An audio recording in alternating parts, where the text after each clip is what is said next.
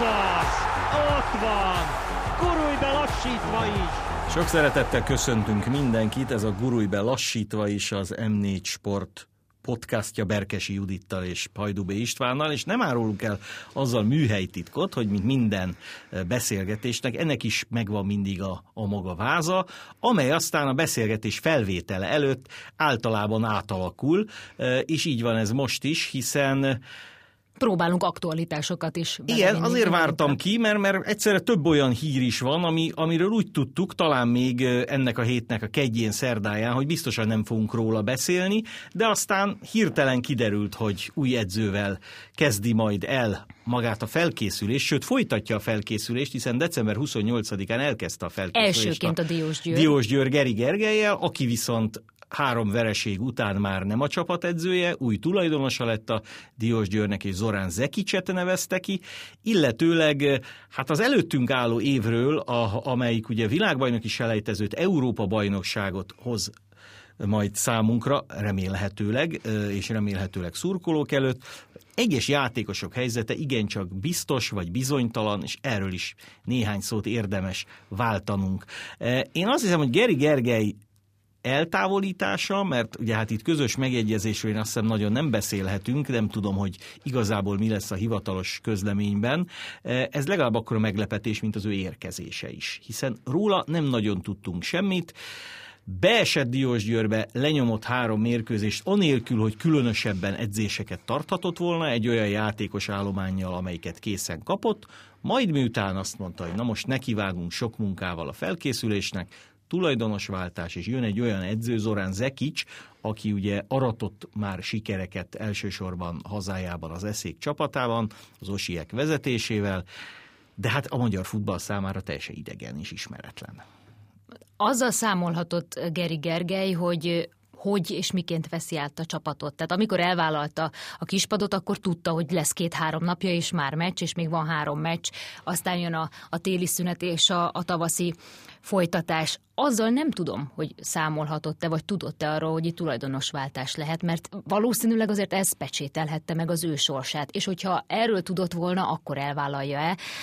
Minden esetre neki talán már akkor is sok veszíteni valója volt, amikor az igent mondott, talán több, mint a, amit nyerhetett vele. Nagyon rizikós volt akkor átvenni úgy egy csapatot, és így lezárni az esztendőt, amely nagyon nehéz volt a Diós Győrnek és így nekivágni a folytatásnak. Hát ezeket mi nem tudjuk, de sajnálom, mert egyik edző sem azért jön, hogy három mérkőzésen üljön a kispadon, és biztos, hogy voltak tervei, és azokat most tudta volna megvalósítani, hiszen most tudtak volna ténylegesen úgy együtt dolgozni, illetve esetlegesen olyan játékosokat igazolni, akikre nagy szükség van a Diós Győrnek ahhoz, hogy maradjon egyáltalán az első osztályban. Ugye ez a kérdés azért is érdekes, mert mi történt volna, ezt ugye nyilván soha nem tudjuk meg, hogyha Geri Gergely mondjuk nem háromszor kikap, hanem szerez mondjuk hat pontot, vagy ad abszurdum kilencet. Azt gondolom, Akkor ez, is jön egy új tulajdonos.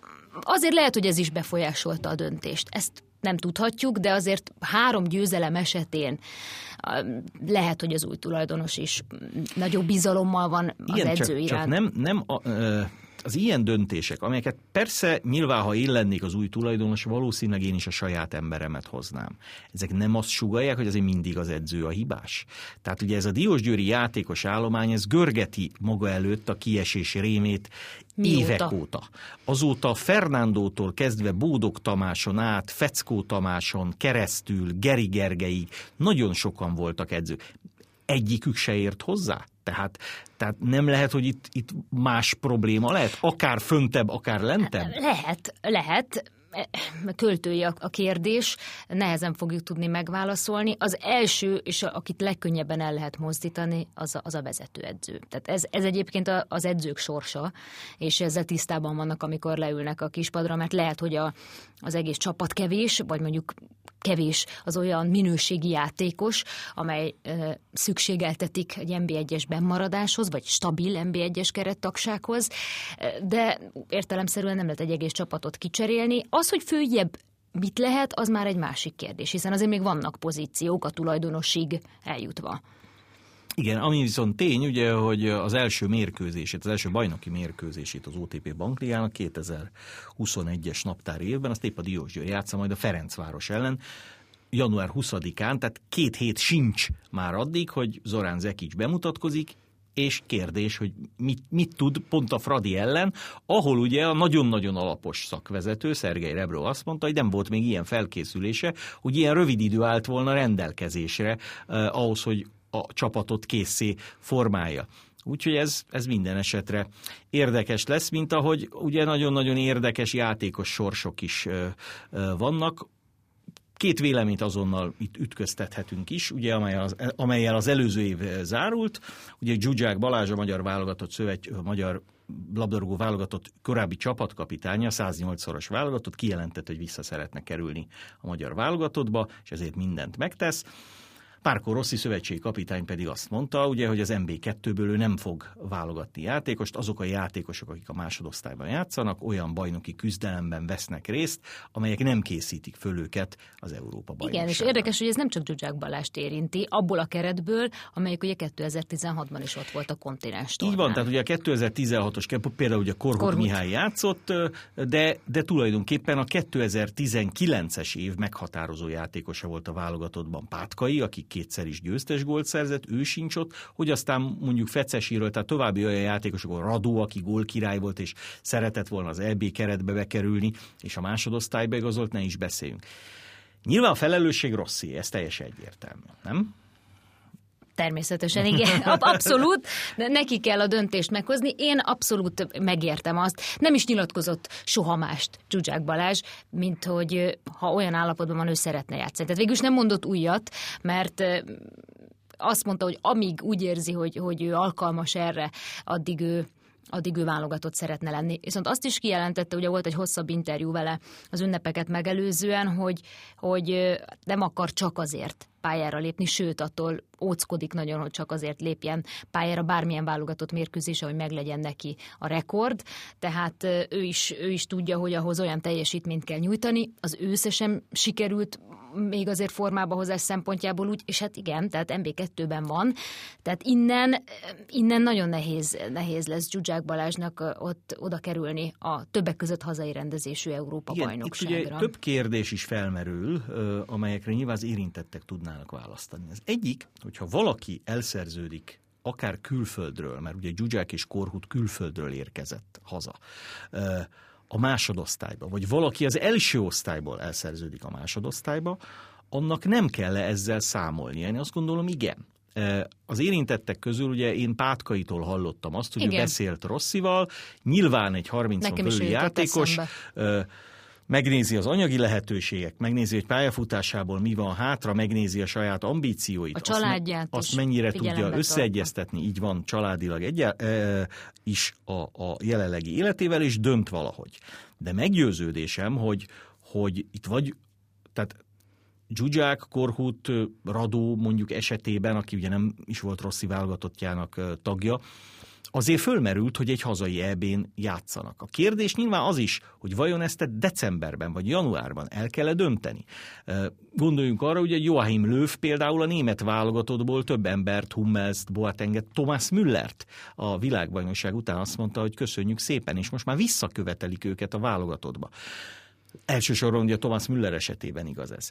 Illetőleg a kérdés másik része is, hogy amit, amit ugye Nikolics esetében is föltettünk, aki hazatért, hogy vajon ez a kérdés nem akkor lenne igazán aktuális, amikor ezek a játékosok válogatott formában játszanak.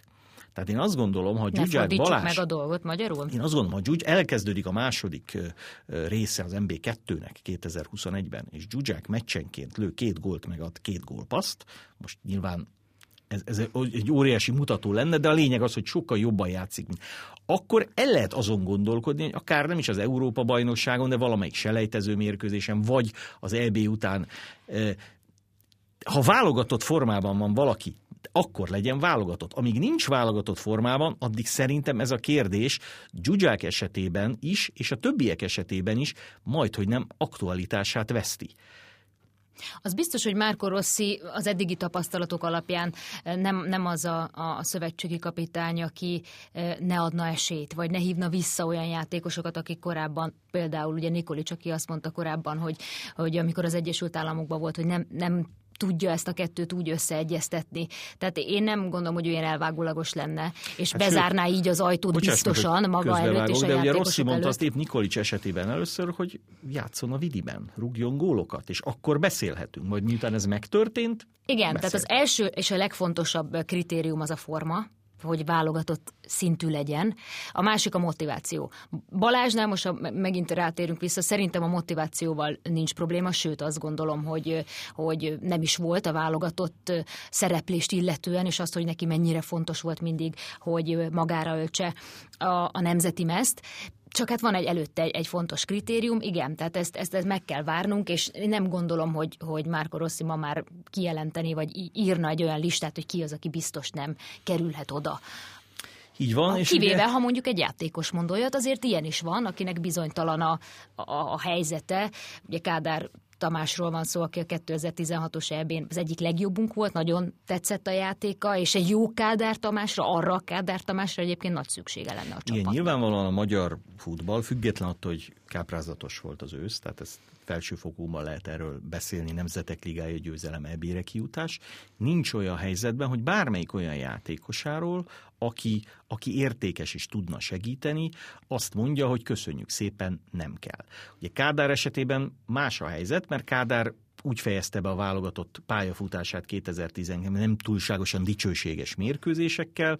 Érzésem szerint Rosszival a viszonya sem a legjobban alakult, elment Kínába, mondta, hogy először ne hívják, most én azt hiszem, hogy Márko Rossi addig biztos nem fogja Kádár Tamást behívni, ami Kádár Tamás nem jelzi felé, de Kádár Tamás is Kínában ő válogatott formában játszik, ugye nem nagyon látjuk, nem nagyon tudjuk, vélhetően nem. Tehát és, és ha végig futunk ugye nyilván a, a szóba hoztad a 2016-os Európa bajnoki csapatot, nyilván vannak olyan játékosok, akik túl vannak a csúcson. Hát nyilván akik visszavonultak, ugye Juhász Roland, Gera Zoltán, Király. vagy Király Gábor, egyértelműen nem lesznek válogatottak. Valószínűleg nagy meglepetés lenne, ha mondjuk Pintér Ádám, vagy Böde Dániel, vagy Elek Ákos ugye bekerülne a válogatottba, akik, akik nincsenek, vagy Priskin Tamás, akik nem azon a szinten, aki szintén ugye Priskin ugye a másodosztályban játszik, nem azon a szinten futballozik most.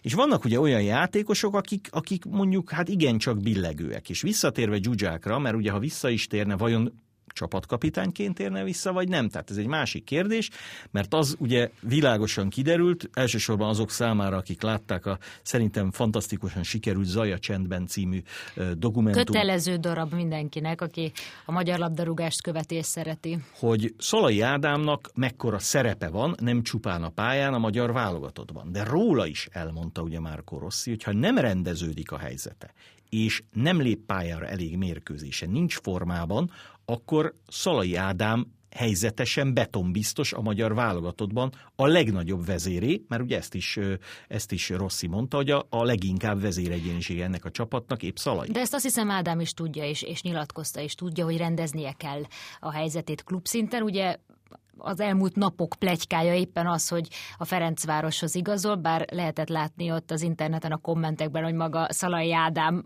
osztott meg egy ilyen kérdőjelet, vagy egy olyan, olyan fejet, emoji jelet, hogy nem tudja, hogy ez mi, aztán cáfolta is a dolgot. El tudnád képzelni egyébként őt itthon? Hát most nehezen. Én azt gondolom, hogy mivel január 20-án a Ferencváros számára folytatódik a bajnokság, szerintem a Fradiban azok fognak elsősorban játszani, akik ott vannak a spanyolországi edzőtáborban. Jelz jelzésérték, hogy mondjuk Varga Roland, akit nem láttam a felvételeken, és úgy tudom nincs ott, szerintem nem fog a Ferencvárosban játszani. Szalai esetében ugye nagyon-nagyon különleges a helyzet, mert mert most, már, most megint új vezetőedző. Tehát a, a Mainz és a Diós Győr óriási versenyt fut az idényben, hogy kinek van több edzője. Most ugye Szalaiék új edzője Mainzban, mert jelenleg Szalai még a Mainz labdarúgója, az a Bo Svensson lett, aki egyébként nagyon-nagyon jó munkát végzett az előző csapatán, a Salzburg fiók csapatánál Lieferingnél, és aki egyébként a 2010-es évek elején Szalai csapattársa volt éveken keresztül. Tehát nagyon jól ismeri Szalait. Én azt gondolom, hogy az, hogy Szalai a legutóbbi bajnoki mérkőzésen a Bayern München ellen a 88. percben 5-2-re vezetett ugye a Bayern. Valószínűleg nem hátba verte őt az edző, aki egyébként nem is ez az edző volt, hanem egy megbízott edző. Nyilván nem azt mondta, Ádám, bemész, két perc alatt lősz három volt, 5-5-re kihozzuk a meccset. Tehát érzésem szerint ez a pályára lépés, ez, ez gesztusértékű. Ez azt jelzi, hogy mi számítunk rád. És ez egy új megvilágításba helyezi az Lehet, egész. hogy ott megoldódhatna szerinted Én azt gondolom, hogy, hogy És én talán ő is ezt szeretné leginkább? a legcélszerűbb nyilván az lenne, ha Szalai visszaverekedné magát a Mainz csapatába, és a Mainzban jól játszana. Én azt gondoltam, hogy, hogy erre nem kerülhet sor, hiszen, hiszen a amikor ugye kiálltak mellette a csapattársak, de azóta az az edző nincs, az elnök is meghátrált. Én most nem látom Szalai helyzetét annyira uh, drámaian rossznak a Mainzban, ez a Mainz egyébként egy elég gyenge Mint csapat. pont, amikor Mint- a válogatott Így van. legfontosabb meccsei voltak. Így van.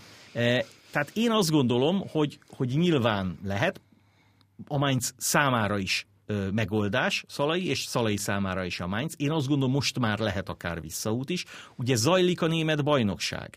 Tehát ott, ott onnan ö, el, eligazolni Nyilván Szalai képes lenne akár a német másodosztályban is játszani, lehet, hogy lenne érdeklődő, nem tudom, ezt ő tudja, de a legjobb az lenne, ha itt sikerülne. De, de, de tegyünk hozzá még egy dolgot, ha már felhoztuk a 2016-os Európa-bajnokságot. A 2016-os EB évében Szalait kölcsönadták a Hannovernek.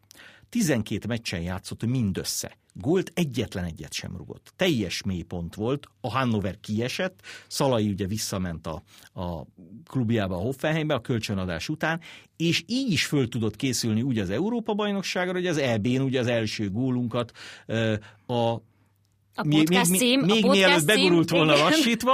ö, Ihletője, így van, ihletője volt az Azelőtt találat. bepiszkálta, pöckölte, tuszkolta, tehát igazából Szalait hasznosíthattuk akkor is az Európa-bajnokságon, de nyilvánvalóan nagyon-nagyon fontos lenne, hogy a, Igen, és azért vezér. az ő sorsa rendeződjön, Azért a csapat számára is fontos, és mindenki számára fontos. Ráadásul ugye megint csak a hazajövetelnek egy előnye van, vagy azoknak, akik itthon játszanak egy előnye lehet, ugye egy május 9-én befejeződik a magyar bajnokság, mi pedig június közepén játszuk az első meccsünket. Nyilván lesz némi pihenő, de megint egy olyan masszív felkészülés, mint amilyet Stork tartott a Az csapatnak egy bőtven napos volt, 2016-ban. azt hiszem, Hát ez most szerint. nem lesz annyi. Annyi nem lesz, de Nyilván ez, ez, ez megvalósulhat. Arról most nem beszélve, hogy nyilván az lenne a legjobb, ha mondjuk három kulcsjátékosunk később tudna bekapcsolódni, mert mondjuk Gulácsi, Szoboszlai és Vili Orbán esetleg a BL döntőben még érdekelt lenne, meccsből, meccsből jönnének ami, az ami elbére. nyilván a valóságtól nem teljesen elrugaszkodott ötlet,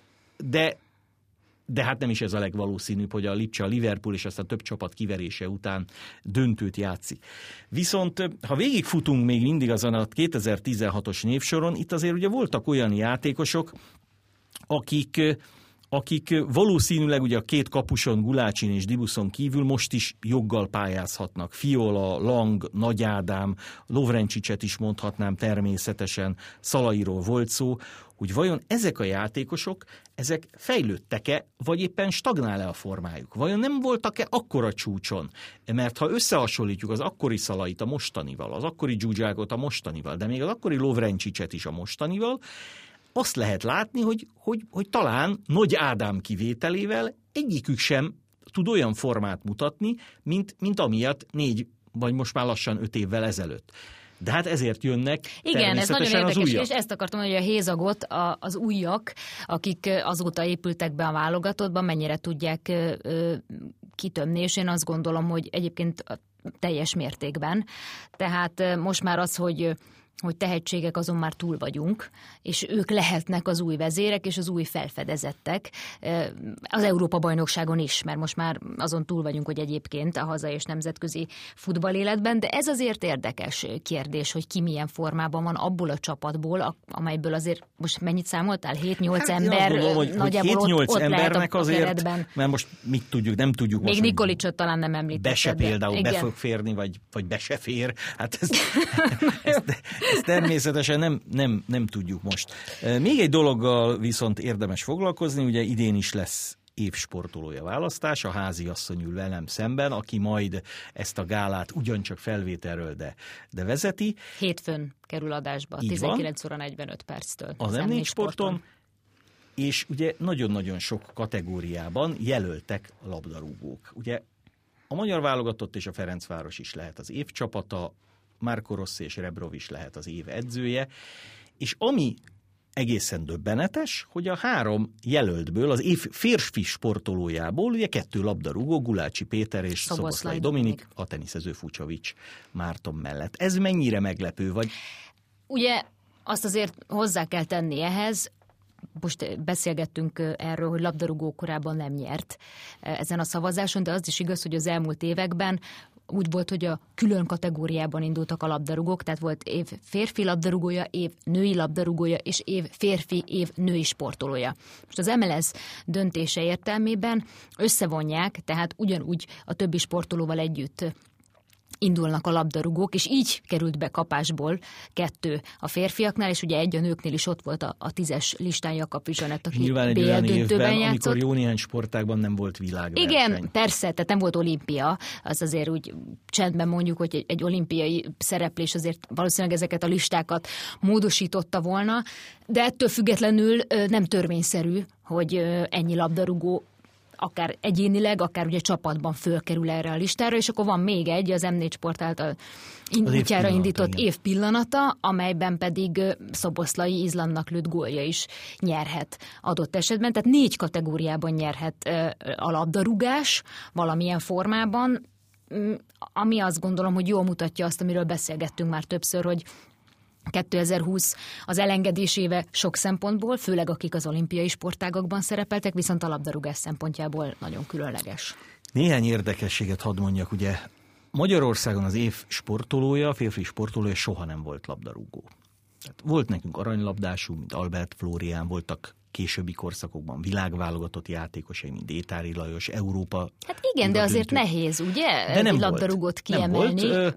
Mi több, az év csapata is, a labdarúgó válogatott összesen háromszor volt, három és félszer, mert 1964-ben nem az A válogatott, hanem az olimpiai csapat, amely megnyerte az olimpiát lett az év csapata, és egyébként 1985-ben, valamint 2015-ben és 16-ban lett a magyar válogatott az év legjobbja, de akkor fel sem merült, hogy mondjuk a 85-ös csapatból valaki legyen az év sportolója. Ugye arról az évről beszélünk, amikor mondjuk a videóton például UEFA kupa döntőt játszott, de fel nem merült, hogy a Disztl Péter legyen, vagy a, a Csuhai József az év labdarúgója, aki világbajnokságra készül. Most más a helyzet. Ugye Magyarországon az is, az is más, hogy csapatsporták képviselője nyerjen-e egyáltalán. Igen, ezt Hiszen mondom, hogy ezért nehéz az gondoljunk egyéni, bele abba- egyéni díjnál kiemelni egy csapat Gondoljunk bele abba, hogy például. Nagy László kézilabdázó többször is nyert bajnokok ligáját a Barcelonával, mégis szóba nem jött, mint az év sportolója választás győztese. De mondok még két érdekességet a, a világból, és a, ami nincs is annyira messze. Az egyik, hogy Ausztriában ugye az év csapata az Salzburg lett, tehát Szoboszlai Dominik egy díjat már bezsebelt. De Ausztriában 2013-ban és 2014-ben az év férfi sportolója David Alaba lett, aki a Bayern München játékosa. így van. 2013-ban a Bayern megnyerte a bajnokok ligát, 2014-ben döntőt sem játszott, és mégis Alaba megelőzött olyan sportolókat, akik a 2014-es téli olimpián, ami azért Ausztriában csúcsesemény, olimpiai bajnokok voltak. A férfi lesiklást Mayer például megnyerte. És mégsem ő lett, hanem a labdarúgó lett az év sportolója. Ez a fociról szól? Azt gondolod? Vagy- Igen, ez, ez maga a sportág. A sportág Ugyanakkor, már, mint így mondok mondom, hogy mást. ez a Németországban, Németországban 73 éve vannak ilyen választások. Soha az év sportolója nem volt labdarúgó, labdarúgó csapat, idén is a Bayern München lett az év csapata. Németország négy világbajnokságot nyert ez alatt az időszak alatt, soha egyéniben egyetlen labdarúgó sem nyert, de megfordítom a dolgot, Kettő olyan eset volt, amikor csapatsporták képviselője lett Németországban az év sportolója. Az egyik Dirk Nowitzki, kosárlabdázó 2011-ben, amikor semmit nem csinált a német válogatottal, de a Dallas mavericks Az megnyerte az. NBA-ben. A másik idén. Idén nem a Bayernből lett futbalista az év labdarúgója, hanem Dreisaitl, az NHL-ben játszó német sztár lett az év sportolója Németországban. Gondoljunk bele, egy jégkorongozó lett az év sportolója Németországban, miközben, és itt van még egy csavar a dologban, Kanadában, a hoki őshazájában Afonso Davis, a Bayern München futbalistája lett az év sportolója. Tehát a szavazás mindenhol ö, hoz furcsaságokat, én csak azt akarom ezzel mondani, hogy annak kezeljük talán, ö, ez, ami, hogy ez valahol azért egy nagyon komolyan vett, de ez egy játék. Tehát nem hiszem, hogyha most idén labdarúgó nyer, akkor az a labdarúgó úgy fogja érezni, legyen az akár Gulácsi, vagy akár Szoboszlai, ha megnyeri, hogy ő jobb sportoló, mint egy olimpiai bajnok kajakos, akinek idén nem volt VB-je, vagy úszó, vagy sorolhatnám. Egész egyszerűen ez, ez a döntés is születhet, de hozzáteszem, ugye Fucsovics esetében is egy olyan teniszező nyerhet, aki, aki Ausztriában az évsportoló egyébként, ha már itt tartunk, Dominik Thiem lett, de ő Grand Slam tornát nyert. Fucsovics attól még messze volt, de több kört is ment, több Grand Slam tornán, tehát fantasztikus éve volt neki is. Úgyhogy, úgyhogy nagyon-nagyon nehéz. Itt egész egyszerűen arra kell még figyelni, amit ugye korábban sportolók mondtak, hogy ők ebbe a versenybe nem neveztek be, már pedig egy sportoló mindig győzni szeretne, és ez rajtuk kívülálló, hogy őket megválasztják, vagy, vagy nem választják meg. Ez viszont a, a szavazók óriási felelőssége akik ugye a sportújságírók voltak ebben az esztendőben, és hallgatnálak még Pisti, de lassan kifutunk az időből, jövő hétre légy szíves itt az izlandi, vagy éppen a, a, a bolgár évsportolója gálájának is. Hoz föl a győzteseit, hogy mely csapatsportágakból kijött föl. jövő héten ugye már tudni fogjuk, hogy, hogy ki az évsportolója, és ugye megint csak a szerkesztés egy, egy-két mondat, ugye egy szót nem ejtettünk arról, hogy tényleg milyen játékos cserék várhatóak az NBA-ben. Nem tudtunk arról beszélni, hogy Szoboszlai bemutatkozása késik sérülés miatt a Lipcsében, és így tovább, és így tovább. Úgyhogy a holtidény azt hiszem, hogy a gurúj lassítva számára nem olyan holtidény. Jövő héten valahonnan innen folytatjuk majd Berkesi Judittal, Hajdubé Istvánt és Berkesi Juditot hallották, vagy még inkább Berkesi Juditot és Hajdubé Istvánt hallották, ahogy szokták az M4 Sport podcastjában, a gurúj lassítvában. Köszönjük a figyelmet!